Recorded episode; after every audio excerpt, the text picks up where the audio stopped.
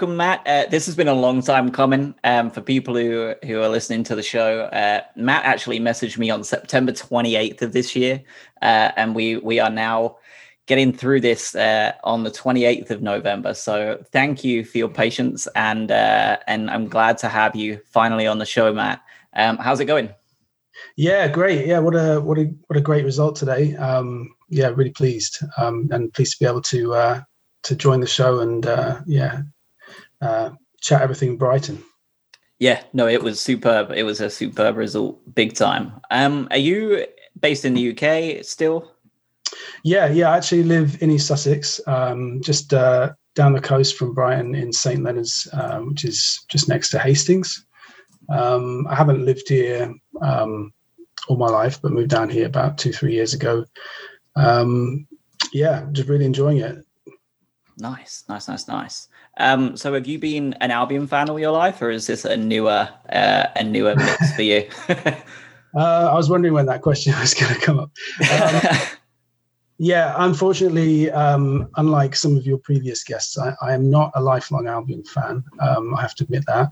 Um, it's more of a kind of a recent um, uh, uh, interest uh, of mine more than anything. Um, I actually grew up in the Hereford area, which is um, nowhere near East Sussex. Um, no, but, West um, Midlands. Yeah, yeah. yeah. So I, I, grew up as a, Hereford United fan. Um, yeah, I'm sure you may have seen them play Brighton back in the day a few times. I was going to uh, say, I don't know if you realize just how much of a uh, significant change in, in support that is, um, given, given what yeah, happened well, back in the, the late 90s. So that's a pretty yeah. wild thing. Yeah, absolutely. I mean, by that point, I think my interest in Hereford United had probably waned quite considerably. I mean, it was more of a kind of a childhood thing, um, growing up around that area. And of course, you know, when you when you go to school in a place like Hereford, you know, supporting a team like Hereford, I mean, everybody sports a bigger club. Um, so you know, I had friends. Most of my friends were Liverpool fans, um, uh, and I was a Man United fan. Uh, shame, uh, shamefully. So um, yeah, I hit the jackpot with that with that run up until about sort of the late '90s when I kind of um, lost interest in football and kind of discovered other things.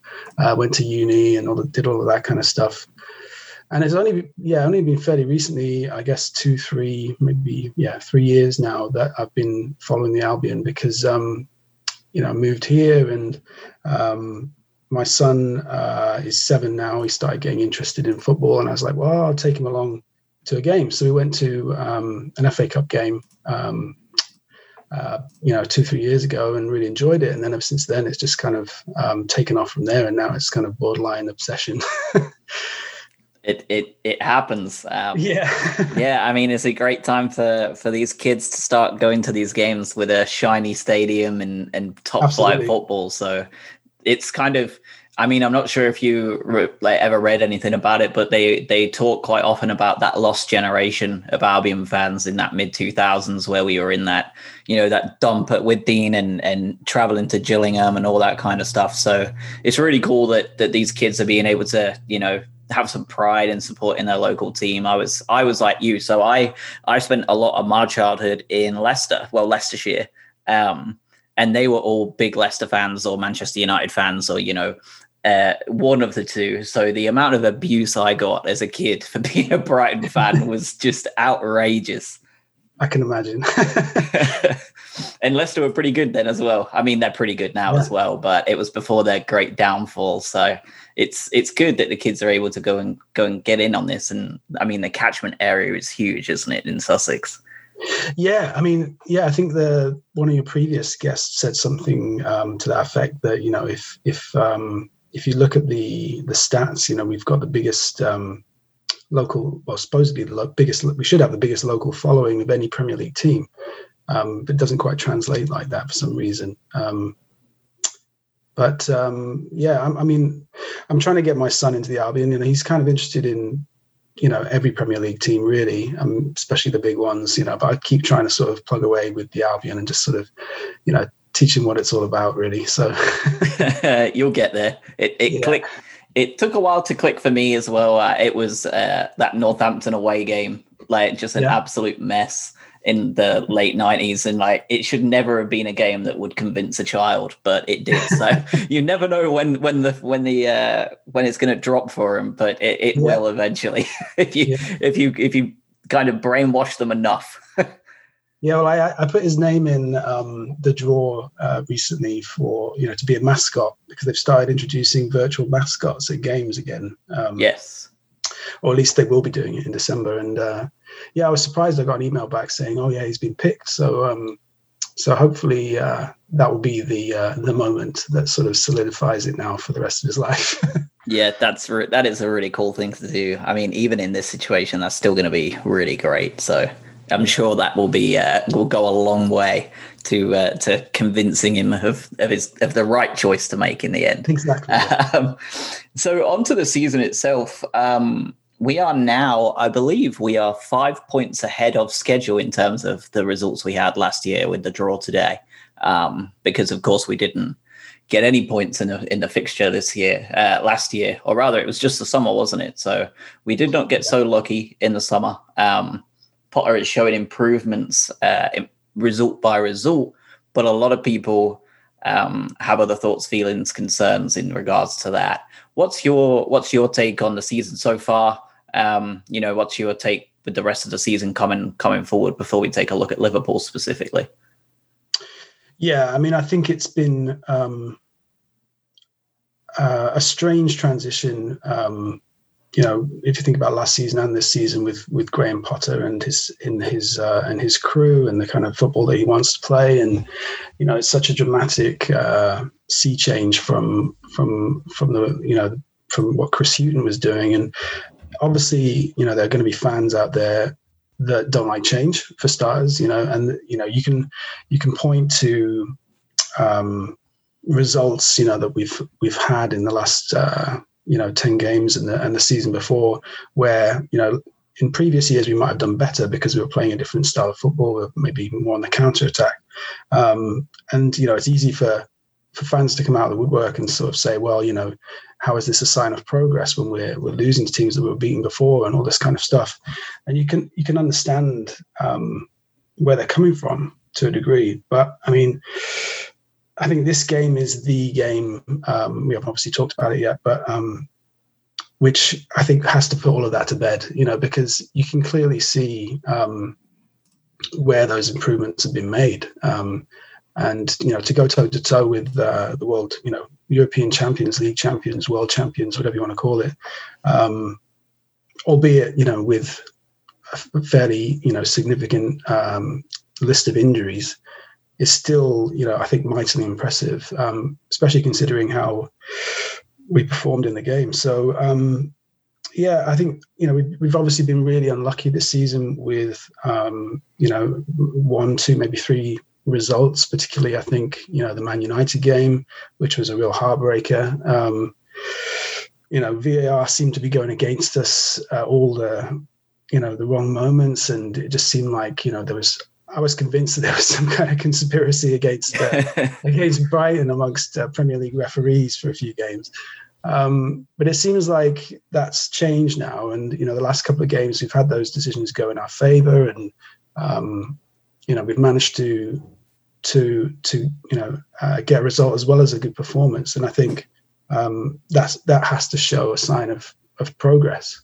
Um, and you know, I think it, it's it's it's about time now that you know what with fans coming back into stadiums next next week. Um, yeah, as soon as next week. Few of them. Yeah, yeah. I mean, it's really time I think for the for the fan base to come together and just really kind of uh, get behind the team and really push them on now because I think we've got a really good run of games coming up um, the Christmas period and into the new year. You know, plenty of games where we can pick up points, and I think um, we could, you know, we could go on and you know really you know stamp our um, a mark on the on the table and sort of you know solidify our position as a sort of uh, mid-table team, I would say.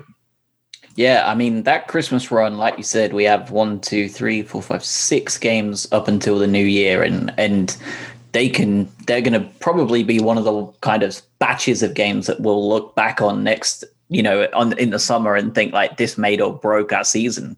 Southampton at home, Leicester away, Fulham away, Sheffield United at home, West Ham away, uh, and then Arsenal at home uh, a couple of days before the new year. So I think they are just massive, aren't they? When you look at that group, and considering we've just had to, you know, have a couple of disappointing results with with Burnley and West Brom. Um, like you said, I feel like we have turned a corner now, and as you were just saying, it's funny because we, the, I suspect the conversation today is is going to be just how well the counter attack worked, um, because yeah. because yeah.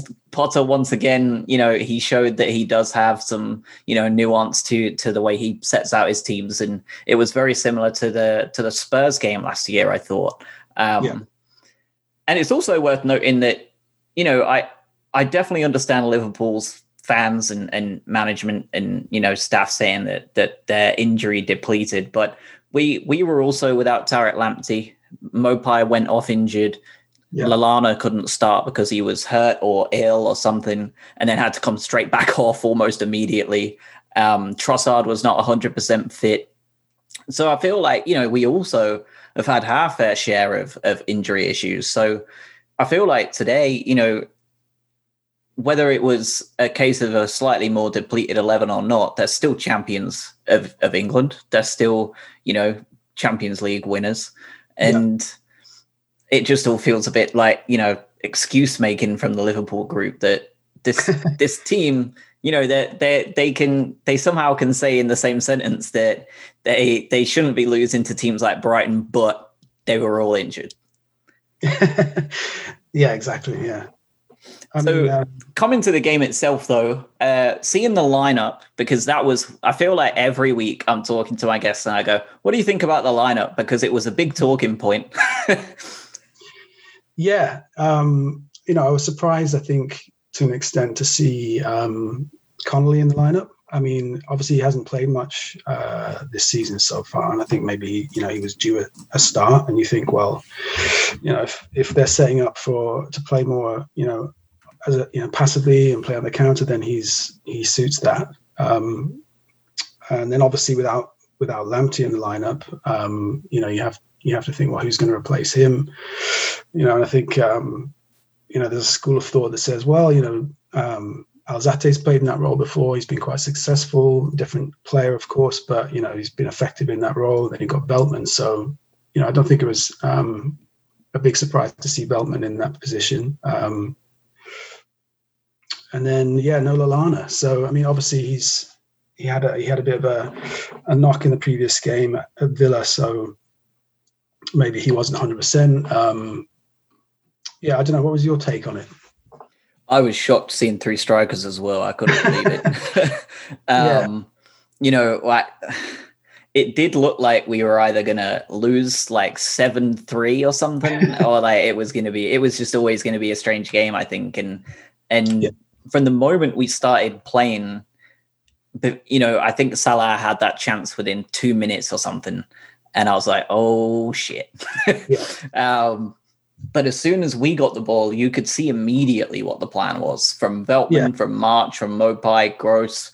You know, everybody's plan was that kind of diagonal, kind of in behind the back line ball to to Connolly and or Welbeck. And for a team that are you know, one of the best in the world, it was deceptively easy to cut them apart like that.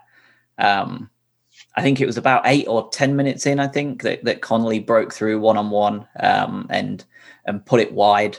Uh, I think he should be scoring that, don't you? Or yeah, at least hitting a target. Yeah, I mean, it was it was what he was put in for exactly. You know, I think it was a loose ball in the midfield. Um, Minamino didn't quite um, get control of it. Maupay picks it up and threads, you know, a fantastic pass through, sets Connolly on his way. I think it was Phillips who was out of position um, and couldn't get back in time. And uh, yeah, he's one on one with the keeper, and you think this is a goal. You know, there's only one outcome because he's he's been so ruthless in the past in those kind of situations. Um, but it wasn't to be. I think he just yeah, I think it was McManaman on BT was saying it just kind of came off his toe and he didn't quite wrap his foot around it and it just kind of you know curled wide instead of uh, into the net, which was you know I thought at that point, okay, well, this is a sign of um, things to come. You know, we're, we're familiar with this uh, with this with this narrative. um, but anyway, yeah, I, yeah, I thought the same thing. I also thought after that chance, I was like, okay, like if we've done that once, we're gonna have chances to do it again. We that's yeah. not the that's not the only time in ninety minutes that we're gonna be able to do this. And I felt like there was another six times in that first half alone where we were cutting in behind them, and they they were just all over the place. Um, the first big kind of incident, uh, other than those two kind of good chances, one at either end, was was the first penalty. Um, yeah kind of came out of nowhere. You know, it seems like all of our attacks just kind of flashed out of nowhere. Um, I'm assuming that you agree that it was quite obviously a stonewall penalty. Yeah, I mean, you know, it's not the first time that Connolly's has, has done this, and you know, I, I felt like there was a point where refs were kind of onto his case, and that he was, um, they weren't giving him the benefit of the doubt in situations where he's kind of put his leg in um, and the defenders knocked, you know, knocked him down. Um, I think it happened in a couple of previous games this season where he hasn't won the penalty. Um, but in this case, yeah, it was a stonewall. Um, Williams goes in clearly to try and get the ball. He's nowhere near it, and Connolly goes down. It's penalty. yeah, I I was wondering. I think I've mentioned it on the pod before, but it, it almost feels like the the VAR decision last year against Everton got so much press for some yeah. reason, and it almost feels like it's been held against Aaron Connolly ever since. Yeah, I agree. I think um, in that case it was perhaps not as clear cut, and definitely wasn't as clear cut. And um, you know those decisions where VAR, VAR is brought in, and there's a you know there's a controversial decision, they sort of they seem to linger in the in the ether and come back to haunt teams later on down the line for some strange reason. Um, yeah, and I think he's been very unfortunate not to win more penalties because that's that's part of his game, and he does it very effectively. And in this case, it was yeah, it worked back worked perfectly for us. Yeah, it really did. I, I think I'm not sure if I put it on Twitter or if I just was talking to people in WhatsApp, but I feel Aaron Connolly is is making Premier League runs. Like his ability to read the game and make the runs in behind is, is at a Premier League level, but his ability to finish is still in the Championship, and that hopefully will come with age. You know, as he grows up and and keeps playing, because it's easy to forget. You know, like he's not exactly a, uh, like you know, he's made what? How many games has he played for the Albion in this in this division yeah. now? Like, yeah, maybe a dozen. Yeah, I was just going to say the same thing. He doesn't get a consistent run of games. He's the kind of, um, you know, he's not a luxury player, but he comes in in games where we're we know we're going to be on the back foot uh, more often than not, and you know he can be a threat in behind. You know when when teams are pushing up against us, so it's it's tricky for him because he doesn't get that consistent run of games to sort of build up a kind of any level of form. Um, and you think that you know if he gets two three chances like that, you know he puts two of them away. Um, so yeah, it's. I can understand why he was frustrated. I mean, we'll get on obviously to the substitution later, but um, yeah, I think it will come with him. I think you know um, the more opportunities he gets in in games like this, uh, the more likely he is to start putting those chances away. I mean, we know he can do it. He's done it before, so you know. Yeah. Neal Maupay steps up to take the penalty. How are you feeling about that?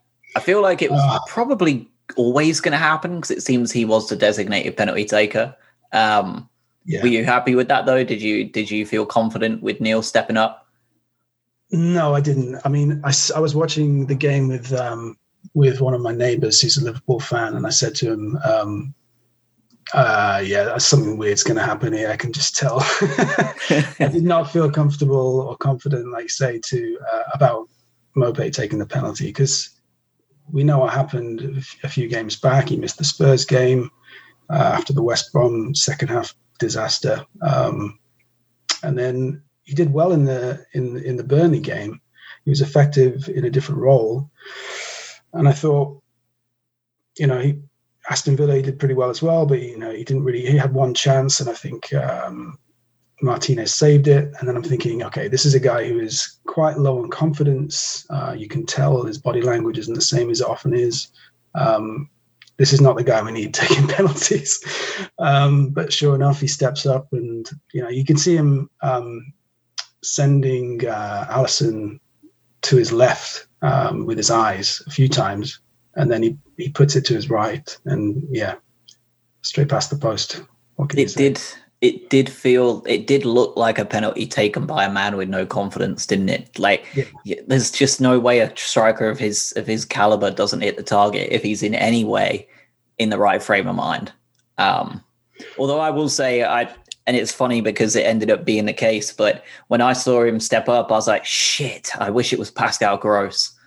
And then, luckily, luckily, we got a re-roll. yeah. um, but yeah, it's and what it was. Uh, it, he missed the penalty uh, on around the about 20 minutes about 20 minutes yeah and, and about 25 minutes in uh, he was substituted off with a hamstring injury yeah how much of that do you think was a hamstring injury and how much of it do you think was bruised pride it's a really odd one um, i don't think i've ever seen a situation where a player has just walked off the pitch. Um, I mean, I, I know that players feign injuries in certain situations, and but I can't think of an example where that's happened. Um, and it did look odd to me. Like I, I thought, well, hang, hang, on, how's he pulled his hamstring? I mean, we didn't see an incident where it could have happened, um, at least not from my recollection. Um, and then suddenly he's got the physio around him and other players around him, and they're kind of chatting to him, and then he's off. And he, didn't just you know, limp off as you might expect with a player with an injury. He walked off in a hurry, and you saw him go down the tunnel and pull his shirt off. You know, that was that was yeah, bruised pride for sure, if not if not more. Um, you know, I don't really know what to make of it. I think he's obviously quite an emotional player. Um, we see that, you know, most games. Um, he winds teams up quite effectively, um, and I think it has a negative impact when things go against him. Um, I don't know. What's your take? Yeah, no, I, I agree with pretty much everything you said. I think that it was, to me, I, I, I don't know if they did it. Uh, it was on BT in the UK, right? Yeah. Yeah. Off, yeah. So on NBC Sports in the US, they they said that they may have found the moment that he did his hamstring. Uh, they played okay. the moment, and it looked pretty innocuous. Like he definitely pulls up and like he does react. Um, yeah.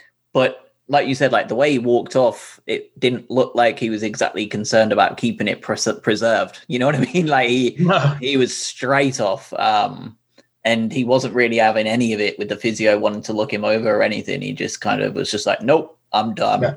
and walked yeah. off. And I would love to know what Potter said after the game. Um, mm. But I feel like I haven't heard a word from Graham because all it's been is is everybody bombing each other about this Jurgen Klopp interview.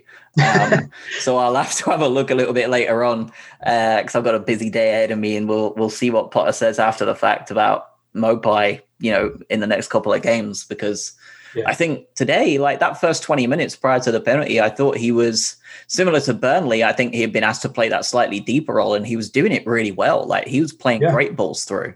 Um, Absolutely. So, I mean, he's still got a role to play by far. And yeah, I mean, there's no question that we'll need him um, in the next, you know, the run of games leading up to Christmas and beyond because there's so many fixtures. Um, there's gonna he's gonna have to play a role, and yeah, like you say, he's playing. He's been playing really well in that slightly deeper role. Um, maybe takes the pressure off him a bit. Um, we don't really know exactly what happened after the West Brom game, um, you know, but you can see that that's had an impact on how he's performing, the way that they've integrated in, him into the team.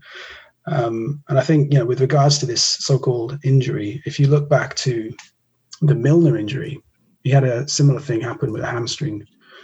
He was down on the deck for quite a while, rubbing his thigh.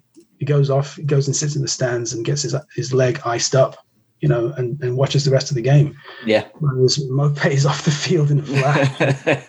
so never to be seen again. Yeah.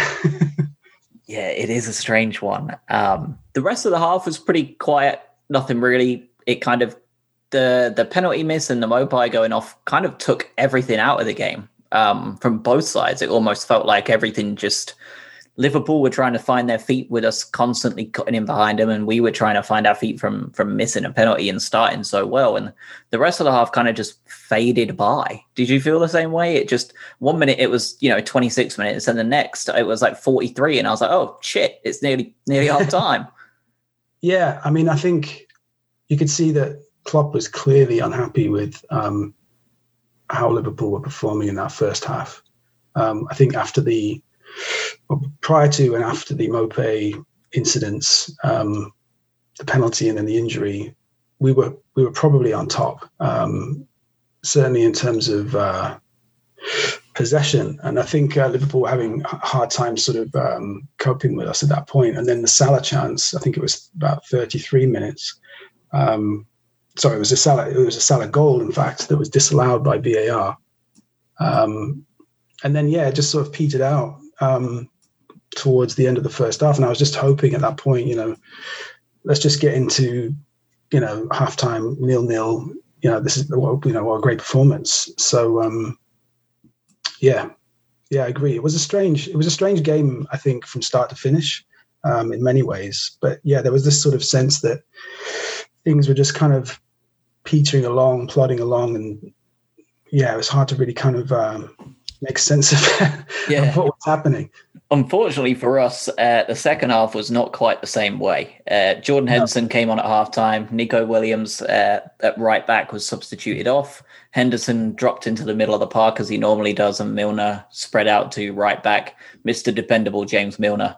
Um, and he was once again today pretty just solid there and, and good enough to get a job done. Um, and you know, I think we were under the cosh from the word go, and uh, it didn't come particularly as a surprise to me uh, that we we went ahead and, and, conceded that goal on the hour. Um, Jota looked by far and away the most dangerous player for them. Uh, Salah didn't look 100% on it today. Firmino is he yeah. didn't really play much of a role in anything. Um, and and Jota looked like the man who was going to make the most of the chances. Uh, to me, I thought the goal was coming. It was not a surprise at all. Did Did you feel the same way? Yeah, absolutely. I fully expected uh, Liverpool to come out in the second half as a different side. They had Henderson on, um, and he he totally transformed them. Um, yeah, and they they were they were pushing, and obviously the the Jota goal was just a moment of brilliance. I think helped a little bit by Webster's positioning, um, but I don't want to you know pick out you know half mistakes. It was one of those things. It was just a great run and a great goal. Um, I think uh, Ben White almost blocked it. He came around quite, you know, quite intelligently. Sort of saw what was happening and uh, came around the back of uh, Lewis Dunk and tried to tried to block it as as Jota had taken the shot, and it just like, bubbled over his leg. And I thought, you know, on another day, that's maybe you know a great block. Um, it wasn't to be, but yeah, I fully expected um, Liverpool to come out, and they did. And it was I was surprised it wasn't. Well, it, it was two 0 at one point, but again, um, yeah, yeah, almost from the kickoff, uh, which is a good, which is kind of why I'm bringing it up because we're about to get to the next talking point that you just brought up at the beginning of the show. Um, yeah. Almost from the kickoff, to me personally, I saw Liverpool drop back an extra five yards. As soon yeah. as they went 1 0 up, um, it looked to me like they were, they sat back just a tiny bit, very confident in the fact that they had, you know, and do have one of the most deadly counter attacking forces in the world. Um, and Within three minutes, uh, Graham Potter made a decision. In my opinion, he saw the same thing I did and decided that Aaron Connolly's day was done. He was not going to be able to be as uh, dangerous in the role he was given.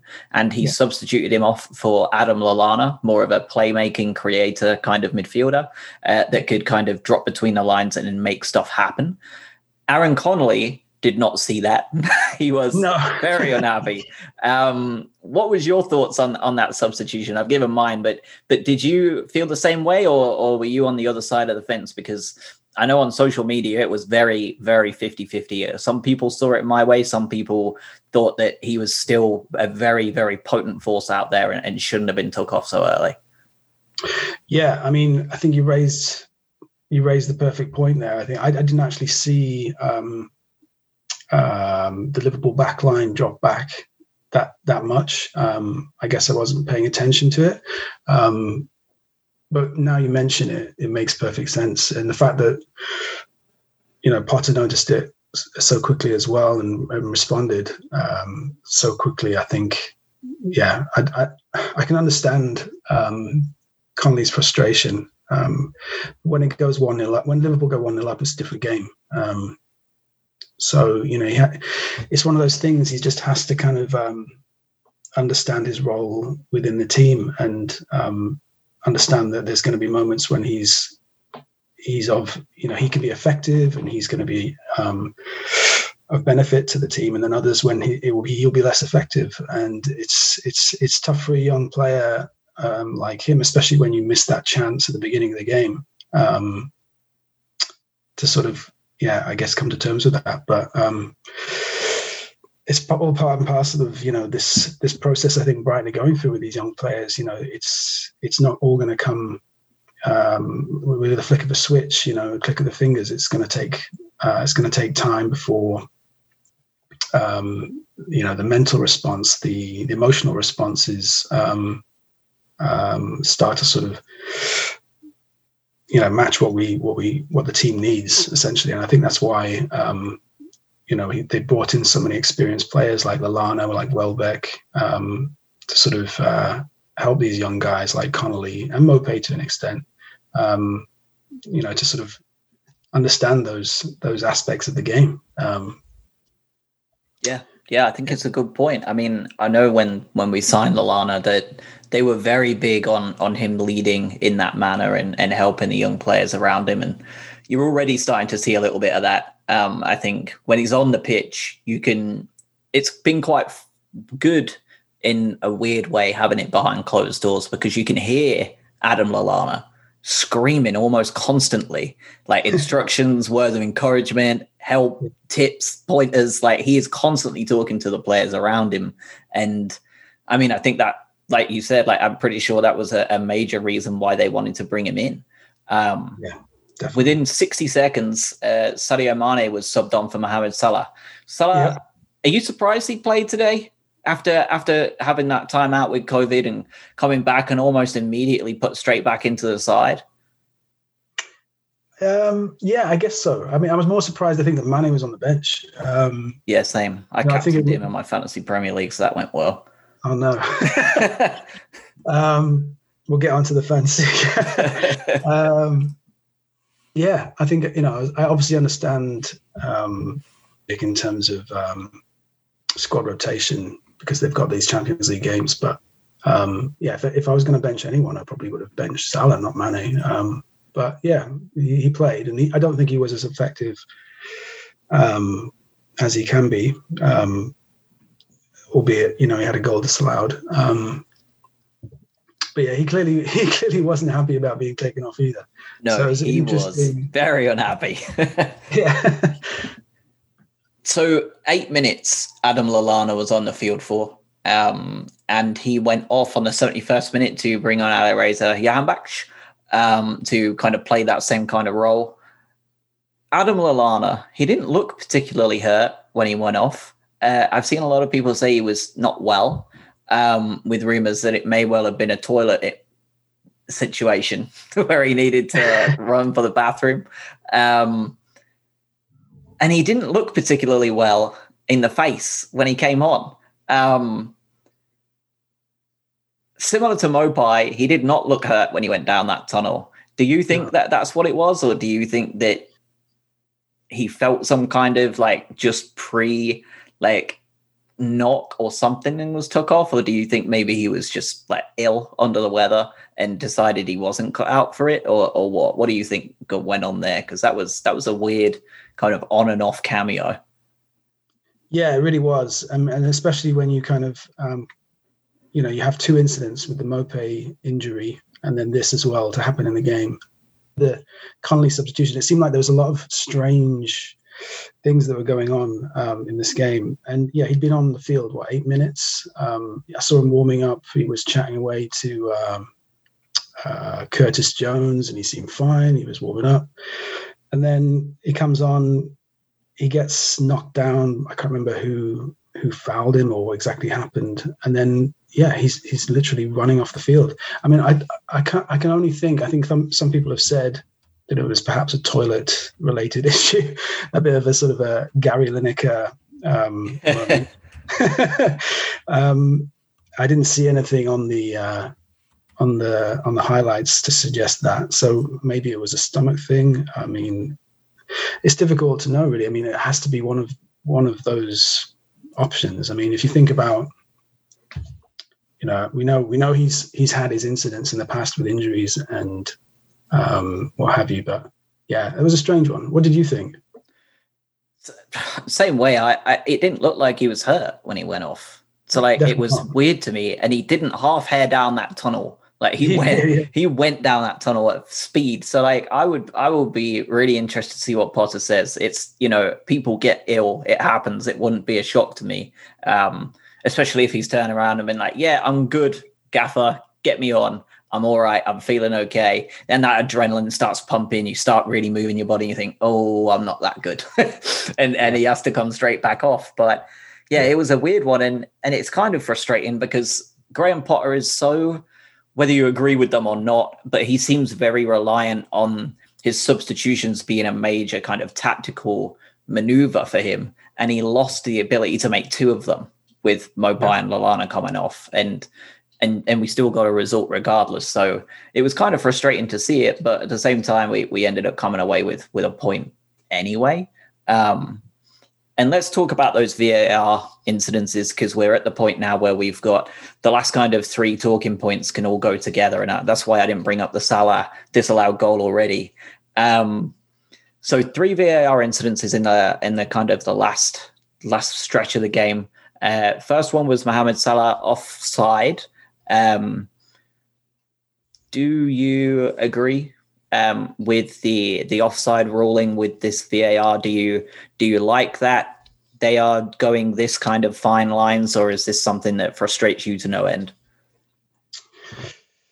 Yeah, I mean, I think it frustrates every fan. Um, obviously, in situations where the the ruling goes in your favor, you're less likely to complain about it, um, obviously. Um, but so I think something has to change. Uh, uh, I can understand the the you know the school of thought that says, well, you know, if he has a toe offside or a finger offside, or you know, if he's six inches offside, then he's offside. You know, there's no two ways about it. Um, but I think this is where there's a problem with um, the ruling. I think it, what ultimately we should be looking at is less um, minute, um, you know, differences. I, am not explaining myself very well, but let's say, for instance, in in the in in the days before VAR, you know, you'd be called offside if you were clearly offside, and the linesman and the linesman spotted it. Um, in situations where it's you know a fraction of a of an inch or even more, you know, even more, like as much as six inches, you know, the linesman can't see that from his from his um, point of view. He's too far away. So um, I think what we what we need to do is decide what's offside and what's not. You know, and if there has to be a kind of a a, a sort of a, a, grace, you know, a leeway between um, I don't know. Uh, being onside and maybe being a foot offside, and what you know, and then, then there comes a point where we say, okay, yeah, he's definitely offside. Um, if we start bringing it down to like fingernails and armpits, it just gets ridiculous, and it just takes um, all of the integrity out of the game, as far as I'm concerned. Fair. I don't agree with you. um, I on, think that, and the reason I don't is because, so I don't, I don't like it but it's not because it's it's not because of the way it's done for me. I I don't like it because of the time it takes. Um, there needs yeah. to be some kind of time limit on it. I think. I think you have 45 seconds to check it, and if it is not clear and obvious enough for you after 45 seconds, play continues. Goal given or goal ruled out, whatever. That's my view on it. I think that the entire point of VAR, this is the one thing in out of all out of all of VAR so far that for the most part can be kind of like categorically right or wrong. And I think it's a good thing that yeah. we can do it. I do think it is ridiculous. Like today, even, you know, he was offside by a, a toe. And like I think it's in what in one way it's absurd, but like at what point do you draw the threshold? Like you've got to change the entire offside rule if that's the case. You know what I mean? Like it's got to be a specific part of the body offside or something like that.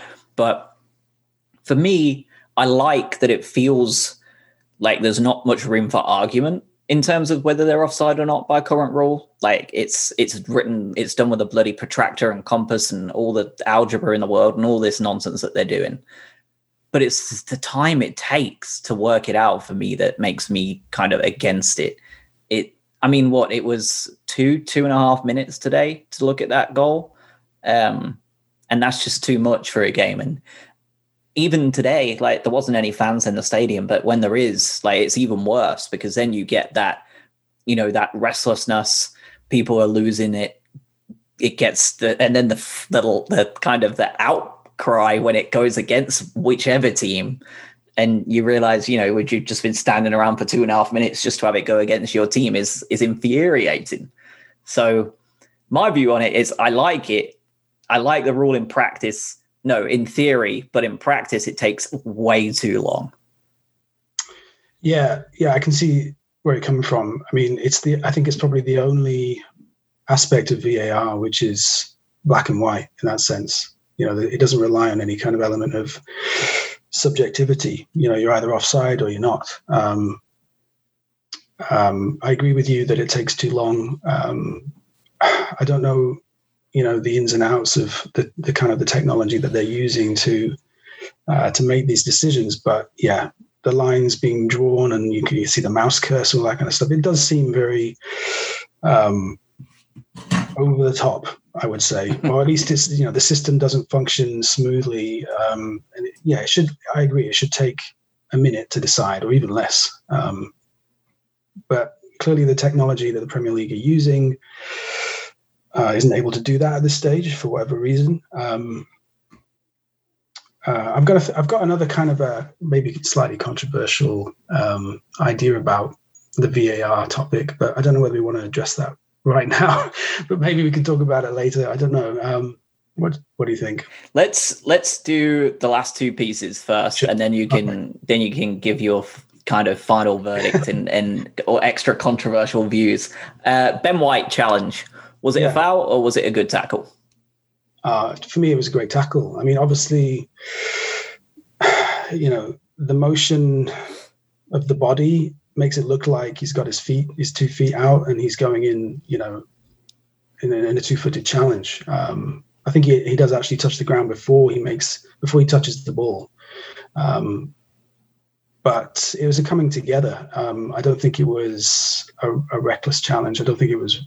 I don't think it warranted. Certainly not a red card, and perhaps not even a yellow. Um, you know, he, he, clearly won the ball. Um, I don't know. What, what are your thoughts? Agreed no chances at a yellow card or a foul. And yeah.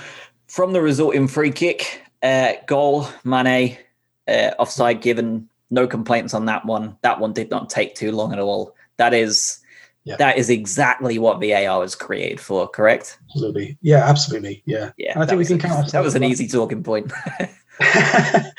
you know, you, you, think at that point, okay, here we go, it's 2 0. Um, free kick to Liverpool. We're terrible at defending set pieces. Uh, Robertson is taking it. It's going to be a goal. And yeah, I think we got away with one there, but obviously it was offside. And then final one, uh, the penalty. Um, yeah. First of all, Pascal Gross took the penalty, slotted it away, middle of the goal, no nonsense. Um, and we kind of played out the game at the end there and, and got the well earned point. Um, and, you know, that kind of all just it was kind of anticlimactic at the end because you expected it to be a lot like even more drama with with the way we've been with these games lately with Manchester United and this one all going down to the wire as well. Uh, but the main talking point was, of course, that final VAR call. Uh, what are your thoughts on that penalty that was given to Danny Welbeck? My initial reaction was um, that you know, Robertson cleared the ball. Um, I didn't see uh, anything that resembled what might be a penalty. Um, and then I was actually quite surprised when um, it got called back and VAR checked it. And then I looked at it again. And I thought, okay, yeah, he does actually kick him in the foot. Um, yeah, I, I, suppose if you want to go by the letter of the law, um, Robertson kicks him in the foot and he goes down. That's a foul in the box. It's a penalty. Um, was Robertson trying to kick him in the foot, or was he trying to kick the ball and Welbeck's foot was in the way?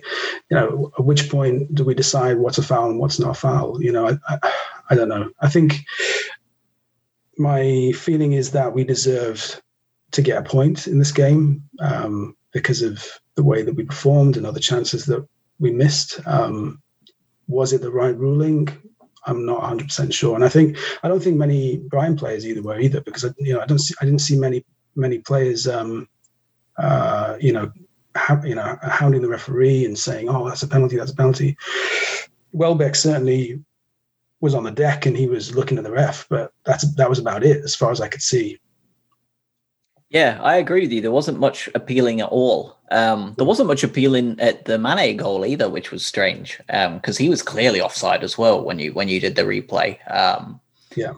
For me, it was one of those ones where I would be fuming if it was given against us, but when I saw it on the replay, I thought it should 100% be given for us. Um, it's it was one of those ones where, upon looking at the replay, it becomes pretty clear that he's Welbeck's got a touch first and then he's kicked his foot. And that has been given as a foul all year. And VAR yeah. again went to work and did the right thing, which was quite nice to see, um, especially that late with a team like Liverpool at the Amex. That doesn't often go our way. So I was I was surprised they gave it simply because of the circumstances. We were we were one 0 down against one of the biggest teams in the country, and it was going to be a decision given against them with you know the dying embers of the game. So I was more kind of surprised because of the circumstances and the challenge itself once we watched it back. Um, who was your who was your man of the match for the game today or standouts? Um, we will cover kind of man of the match and then we'll go through your VAR conspiracy theory and then we'll uh, we'll wrap up there if that's all right. Yeah, sure. Um, yeah, I think there was about there was three or four really standout performances today. Um, I think um, Veltman had the most touches. He was very solid. Um, I think you know with Lamptey out, he gave us a lot of um, you know a calm a calmness and a kind of that level of experience that we needed in, in, in Lamptey's absence. Obviously, he doesn't offer the same thing going forward, but um, yeah, I thought he had a really good game. I thought Bissouma was was really strong as well. I think he had the most um, tackles or interceptions. Um, Solly March as well was solid, you know, both going forward and um, you know, and in terms of winning winning the ball back, I think he had six interceptions. Um, and Ben White, you know, uh, he, he had a really solid game. So it's really hard to call between the four. I mean, I think I'd probably say, I mean, and then, you know, you could talk about Welbeck as well. Um, it's a tough one. Pascal Gross was kind of there and thereabouts all the time. You know, uh, he had 90% pass accuracy. Um, but I'm going to go with Bissouma because I think he really um, took the sting out of um, Liverpool's attacks at different times, particularly in the first half. Um, and I think he really gave us a platform, you know, to build from. And I think that kind of went perhaps unnoticed. Um, yeah, he had a really good pass accuracy as well. So yeah, I'm going to go with Bissouma. That's entirely fair. Uh, he's, he's, definitely up there for me as well today. Um, I'm going to go with Joel Veltman though. Um, just because he surprised me, and I've I've actually been a pretty big fan of Veltman since he's been coming in. I'm sure I'm sure you can understand. Like, guess I've been kind of waxing lyrical about him every week he's played. I think he's a great progressor of the ball, um, yeah. and he's not afraid of anything at all at this level. You know, he's been there and done it and seen it with Ajax for many years. So he's kind of no intimidation at all, and and he's a bit older, so he's got that kind of again that influential head um, to play alongside players like Ben White uh, and Tariq Lamptey and, and, players like that. And I thought he went in there today and considering he is by far and away not first choice right wing back, he put in a hell of a job. Um, yeah. And he really held Robertson to doing nothing at all um, because he was just shut down. That that kind of classic overlap that Liverpool put forward.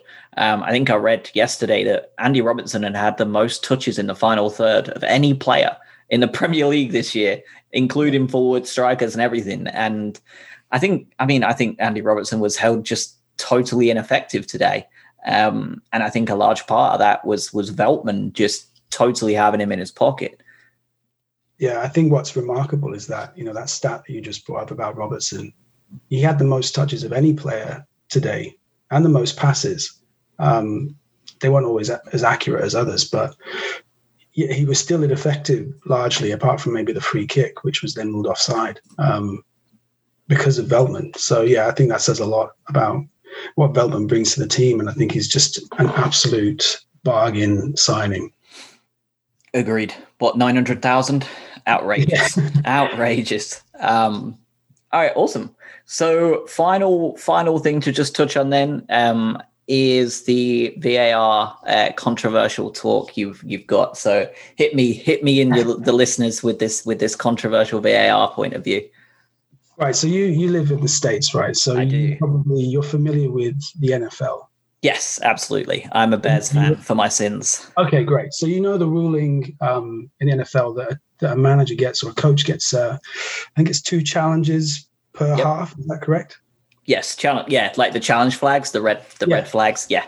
Yeah, so they can throw in. Um, sorry, the, the refs have the yellow flags, which, um, you know, we won't go into. But yeah, the, the coaches have a red flag if they feel like there's been uh, something's been missed by the refs or uh, decision has gone against them, which they feel needs to have, you know, needs to be looked at again. They throw in the red flag, um, and they go about, you know, looking over it again, you know, through video replays, etc., etc. Now, this is going to be controversial because I think of the time it would take um, to do it, because we've already raised the point, or you already raised the point that VAR decisions, particularly offsides, take too long as it is. So we don't really want to be in a situation where we're kind of prolonging um, these decisions even further. But I think maybe you know we we can kind of entertain the discussion that okay, well, what about if we we kept VAR under wraps until a manager decides, oh, hang on a minute, um, I need to have a look at that again because I think it you know went against us, and they throw in their red flag, whatever whatever equivalent um, you want to use, and VAR has looks at it, has a look at it, and decides whether or not the decision that was made was correct or not. Um, and I think it takes a lot of the the pressure off the referee in those kind of situations. Um, they can continue to referee the game the way they would normally and before VAR even existed. And the managers have that confidence of knowing that if they feel that something has gone against them, they have a wild card that they can throw in and say, well, hang on a minute, let's have a look at that again. I think that was offside, or that wasn't offside, or that was a penalty, or wasn't a penalty. Um, what are your thoughts on that? Uh, I like it actually. Um, I feel like I feel like at the beginning of last year when this all started, the VAR stuff. I think I may have just thrown this idea out there as well, unlike oh, the really? offhand, although not as deep as you've just gone. Um, but like some way that we can bring the the the ability to to look at VAR back to the managers so they have less room for complaints. Um, yeah. But no, I like it actually. I I don't dislike it at all. Um, it it also it also is one of those ones where if the benefit of using it like that would be that the fans wouldn't be as pissed because they would see the flag be thrown by their manager and be like, okay, like I, I know I'm going to have to sit here for two minutes while it's checked, but that's yeah. what my manager wants to do, and he's only got one more. Yeah. So I like the I like the idea. Um, I do think something has got to be changed uh, in some way, shape, or form. Um, because as it is right now, like I said, for me, my biggest thing is the amount of time it takes. And yeah. even though they went in our favor today, it still it still frustrates me. So I know that I know that it's it really is an issue because if I'm if I'm still annoyed sometimes when we're getting the results and, and decisions in our favor, then then I know there's something not quite right. Because once once it gets to that point, you know there's a bit much. Um, no, I like that idea. I do. I, I definitely don't dislike it. I think that for all of its faults, uh, the NFL has video refereeing down much better than than the VAR in, in Europe in general. And I think that, and it surprises me that Barber, of all people who has spent a lot of time in the States, hasn't brought this up. And I think if anybody who's listening to the show today gets into a Q&A with Paul at any time soon, ask him about it and see what he says because I would love to have that on record. I might see if I can get an interview with him myself actually and talk to him about it just to see what he says because I would love to know what he thinks because I mean he spent so much time over over here like in Toronto and and you know the states in general he's he's spent too much time around the sport to not be aware of how VAR reviews work in the US. I would love to hear what his point of view is. Yeah, absolutely. Um I would be I would be very surprised if it hasn't. I mean, like you say, it's something that you raised um, when VAR first came in, and I'd be very surprised if it's not something that's been discussed um, at some point or another, either by Barber or by someone else. But yeah, he would be a great candidate to put it to to put it to. Agreed. Um, yeah. Southampton next week. Uh, did you get put in the ballot to to go to back to the game, or were you not in that? No, I'm not actually a season ticket. I'm on the waiting list, unfortunately. Um, gotcha. I'm a My Albion Plus member, whatever yep. that means. So I don't get to uh, go in the ballot, unfortunately, much to my um, yeah dismay. Would you but, Would you have gone if you'd have won it? Uh, yeah. I mean, I don't know. It's it's a strange one because I mean, usually I go because I, I like to take my boy along, and it's kind of a, a thing that we do. Um, I think the only game I, I went to my own was uh, Arsenal away because it was an evening kickoff, um, which was a great game, by the way. Um, so yeah, I don't know. I mean, I, I, think I'd be stupid not to, but I mean, is it possible for you to kind of give your ticket to someone else? I don't know many people who might do that and under the current circumstances. Yeah, no, I was just curious with the obviously the pandemic going. There's a lot of people saying that they wouldn't right. go even if they got it. So yeah, sure. Yeah, I was just curious what your thoughts were. Um, yeah, I mean, that I think, you know, we look back to when was it April when we had that. Um, sorry, it wasn't April. It was it was much later than that. Um, that preseason game with Chelsea when fans were in attendance. Um, yeah, yeah, like August or so.